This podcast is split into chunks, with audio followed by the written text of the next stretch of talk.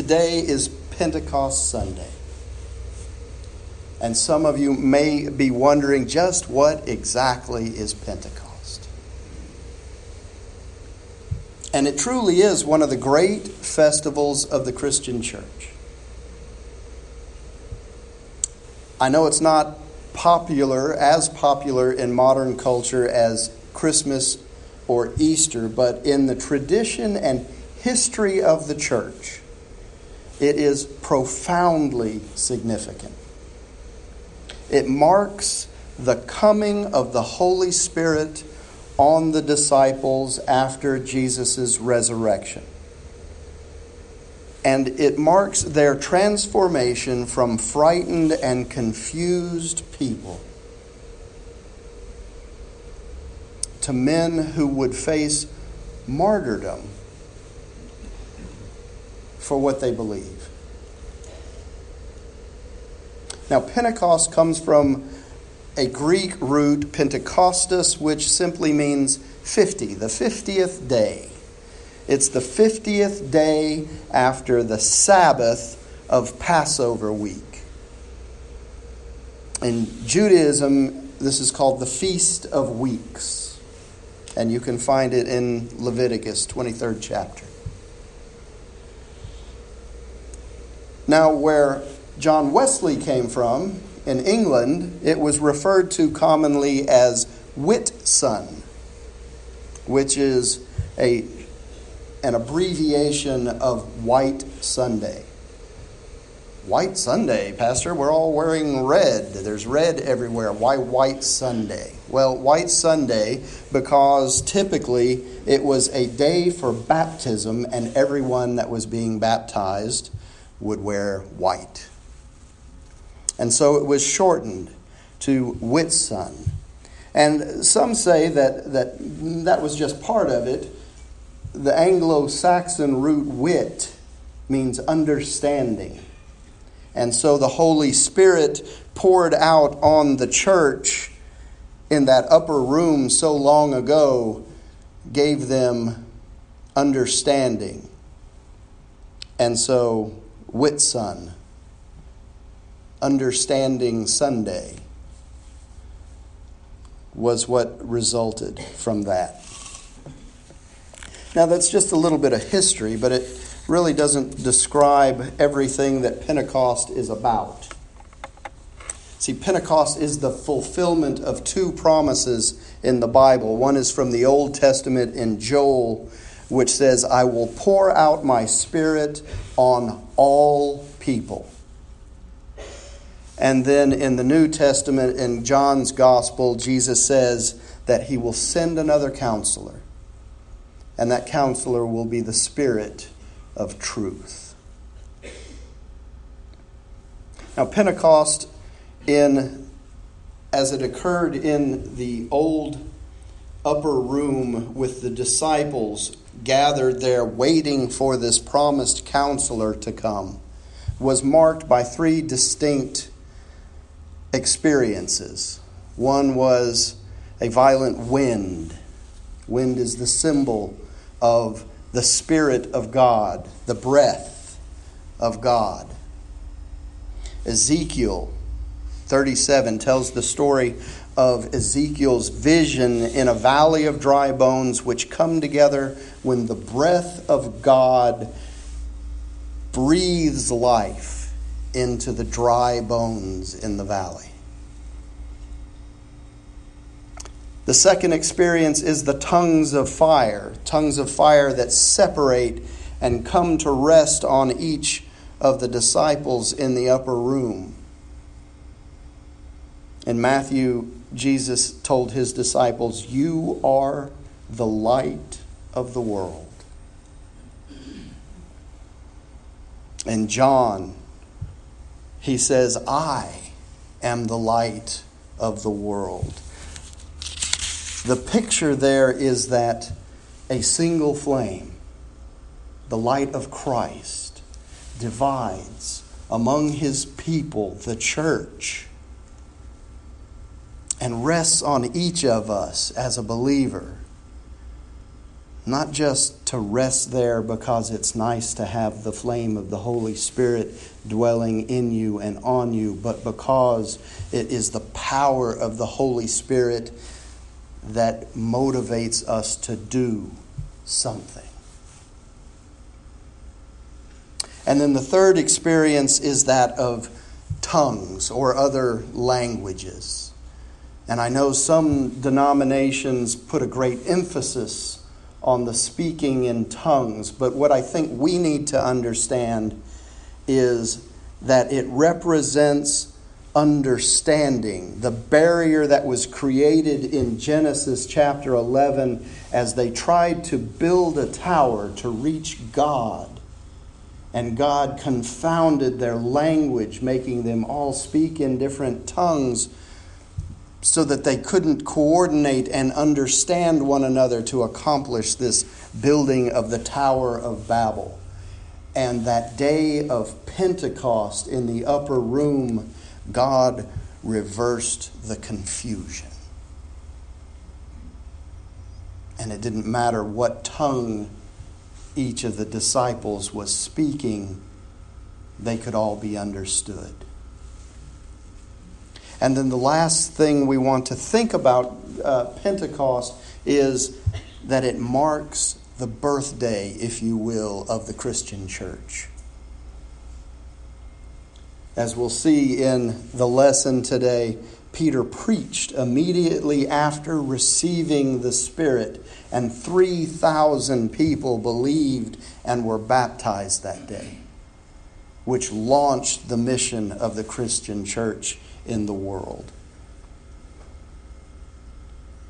So, what do we do with Pentecost? Two things come to mind about Pentecost. One is the excruciating anticipation of waiting. And the second is a miraculous relief to that excruciating period of waiting by a rushing wind and tongues of fire. What kinds of things do you think about when you're waiting? What thoughts run through your mind when you are on the other side of a life changing event or series of events and you are waiting for the fallout or the windfall. You're waiting on the consequences or you're waiting on the reward. Either way, you are anticipating God's timing of the next step. What do I do within the boundaries of the will of God next? If you're human, then you probably start to second guess the decisions that got you here.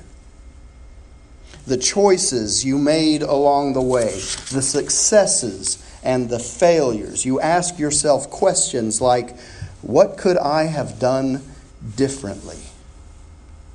What could I have done better? What if I had done this or done that or not done this or that? Questions while you're waiting.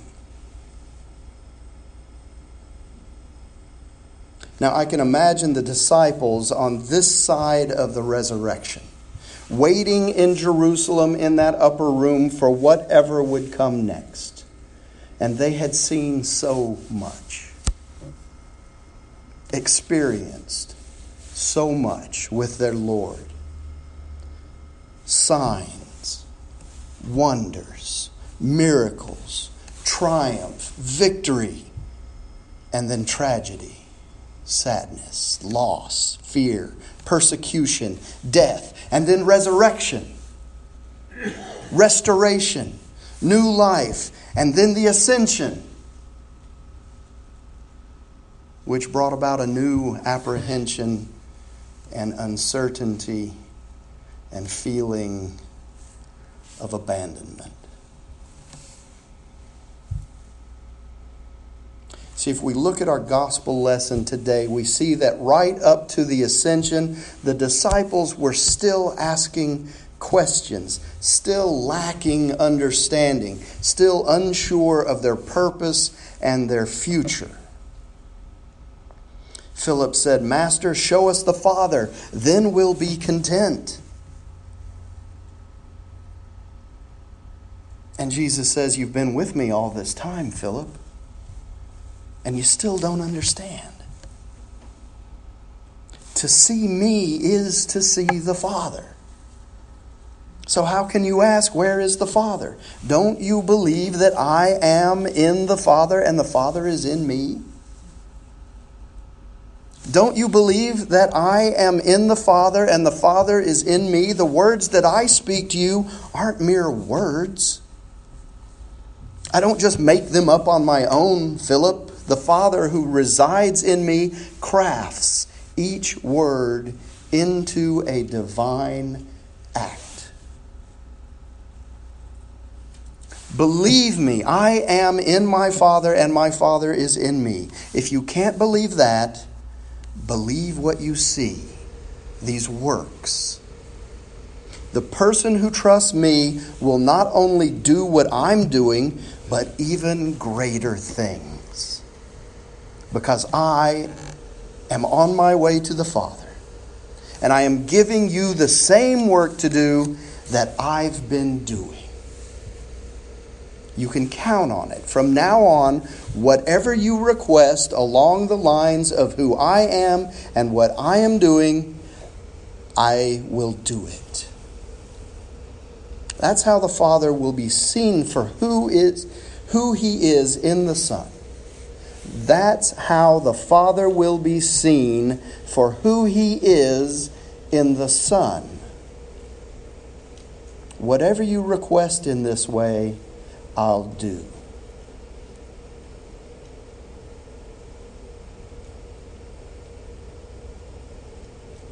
And then Jesus says, If you love me, show it by doing what I've told you. Oh, that's so hard some days, Pastor. And Jesus says, I will talk to the Father, and he'll provide you another friend so that you will always have someone with you. You see, you don't have to do this alone, Philip. The friend is the Spirit of truth. The godless world can't take him in because it doesn't have eyes to see him, doesn't know even what to look for. But you know, you know him already because he has been staying with you and will even be in you.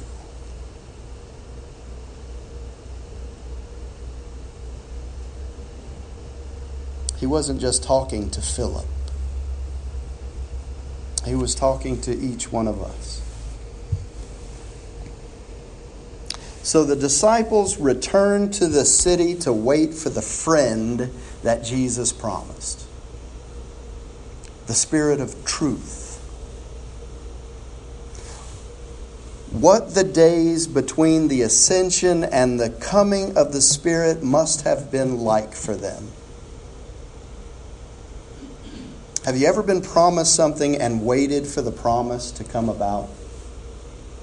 Has that been in your experience before? Have you ever been tasked with something but told to wait for instructions before you begin?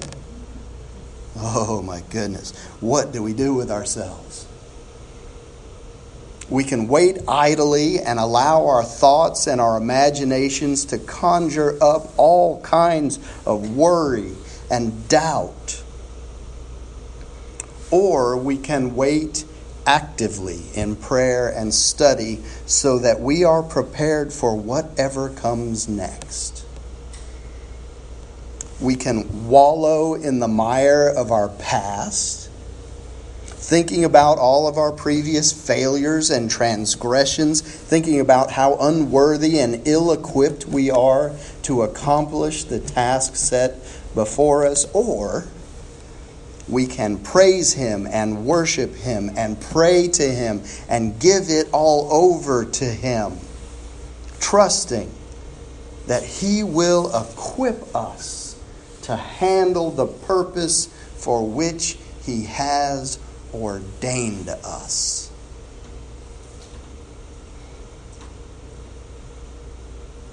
When the feast of Pentecost came, they were all together in one place. Without warning, there was a sound like a strong wind, gale force. No one could tell where it came from. It filled the whole building. Then, like a wildfire, the Holy Spirit spread through their ranks, and they started speaking in a number of different languages as the Spirit prompted them. There were many Jews staying in Jerusalem just then, devout pilgrims from all over the world. When they heard the sound, they came on the run. Then, when they heard one after another their own mother tongues being spoken, they were thunderstruck. They couldn't, for the life of them, figure out what was going on and kept saying, Aren't these all Galileans? How come we're hearing them talk in our various mother tongues? Parthians, Medes, Elamites, visitors from Mesopotamia, Judea, Cappadocia, Pontus, Asia, Perea, Pamphylia, Egypt, and the parts of Libya belonging to Cyrene. Immigrants from Rome, both Jews and proselytes, even Cretans and Arabs. They're speaking our languages, describing God's mighty works. See, the thing about tongues is it's only from God if it edifies and glorifies God. Their heads were spinning. They couldn't make head or tail of any of it. They talked back and forth, confused. What's going on here? Others joked they're drunk on cheap wine. And then Peter speaks up. Big surprise here, right? Peter speaking up.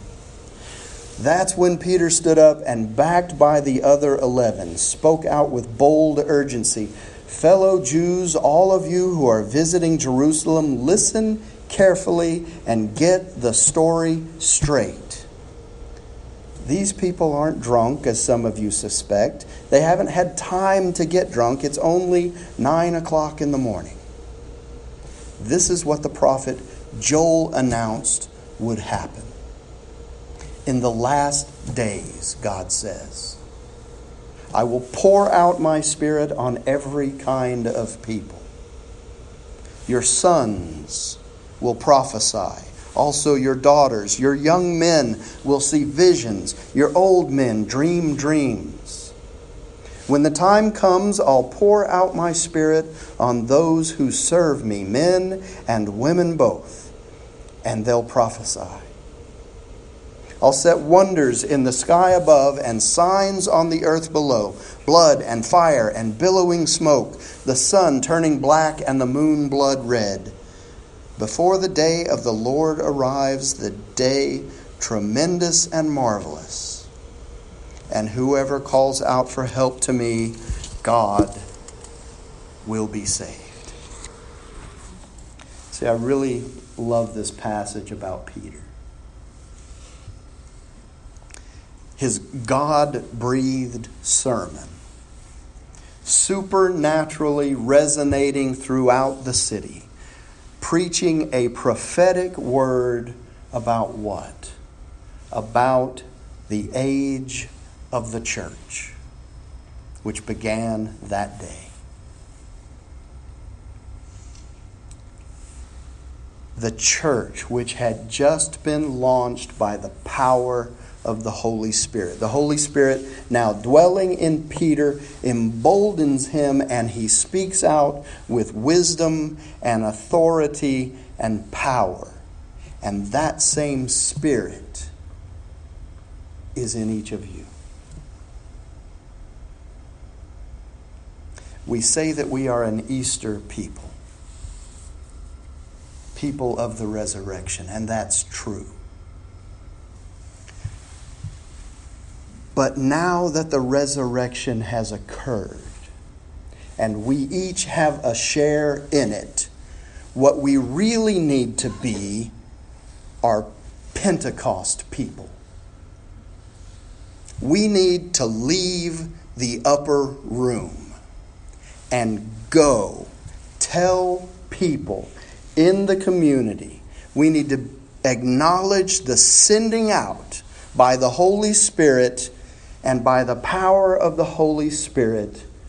We need to go and preach the gospel. As believers, we need to realize that the same Holy Spirit that emboldened Peter dwells in each of us.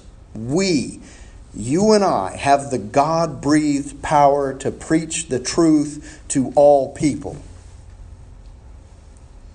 Allow that Holy Spirit power to set you on fire for the spreading of the gospel today.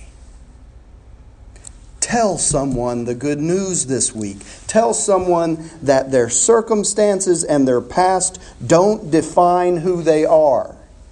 Tell them that Jesus loves them and wants them to come home to the family of God. Tell them that their dry, spiritually dead lives can be filled with the breath of God and they can live. Tell somebody that there is an individual Holy Spirit flame with their name on it. Tell them also that time is short and they need to get on the ark. Tell them that they are eternal beings and they will live forever. And they need to choose wisely where they will spend eternity. Tell them Tell them, tell them. Tell them what Paul says in Romans 8. For all who are led by the Spirit of God are children of God. For you did not receive a spirit of slavery to fall back into fear, but you have received a spirit a spirit of adoption. When we cry, Abba, Father, it is that very spirit bearing witness with our spirit that we are children of God. And if children, then heirs. Heirs of God and joint heirs with Christ.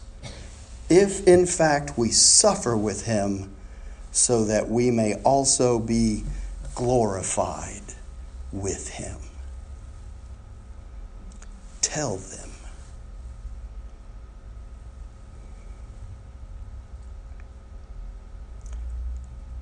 Tell them. In the book of Ezekiel, the prophet finds himself set into a valley of dry bones as far as he can see, nothing but dry bones across the landscape. And the Lord comes to him and says, Mortal, can these bones live? Ezekiel answers, saying, Oh, Lord God, you know. See, I love Ezekiel's response in that moment because in that moment he gives it all up to God. His response acknowledges God as the one in absolute control.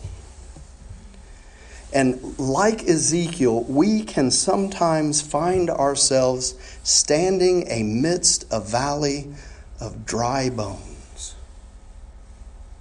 the issues of our past trespasses, our past defeats, our physical, mental, emotional, spiritual brokenness scattered all around us on the valley floor.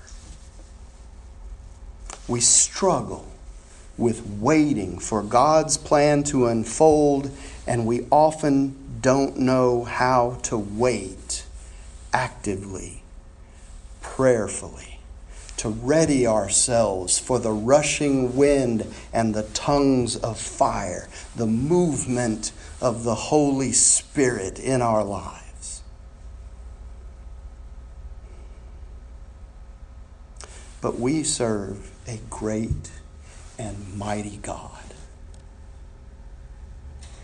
A God that is bigger than our past. A God who is bigger than any of our obstacles. A God who levels mountains and raises up valleys, making rough places plain, smoothing out and preparing the way for us. Breathing life into us and into our circumstances. And so, like Ezekiel, we must be still and pray and worship and wait and listen for the Lord, for His wisdom and His direction.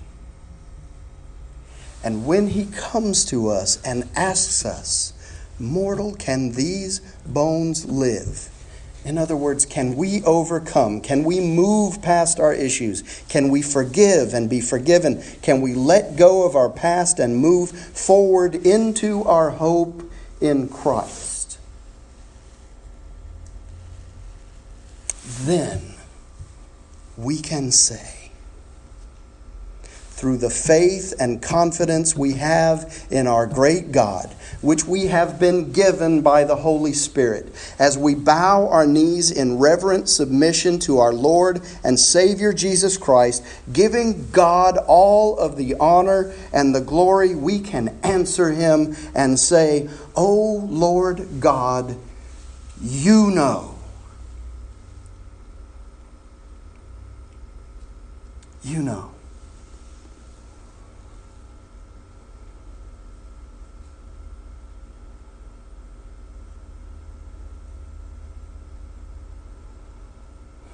Give it up to Him this morning. Acknowledge the sending of the Spirit out into the world. The flame of the Holy Spirit rests on each of you as a believer. And therefore, you have the power of the Holy Spirit resting in each of you.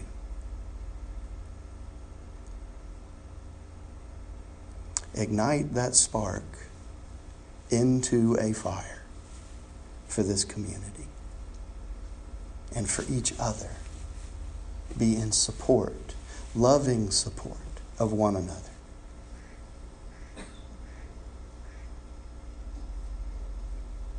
The Holy Spirit is not a spirit of grumbling. It's not a spirit of complaining. It's not a spirit of what can I get out of worship. No. The Holy Spirit is a spirit that unifies. The Holy Spirit is a spirit that empowers the individual Christian to be an effective member of the body of Christ. We each have a job to do, we each have a ministry to perform. Allow the Holy Spirit today to move you out of this upper room, out into the world where you can be effective for the kingdom of God. In the name of the Father, and the Son, and the Holy Spirit. Amen.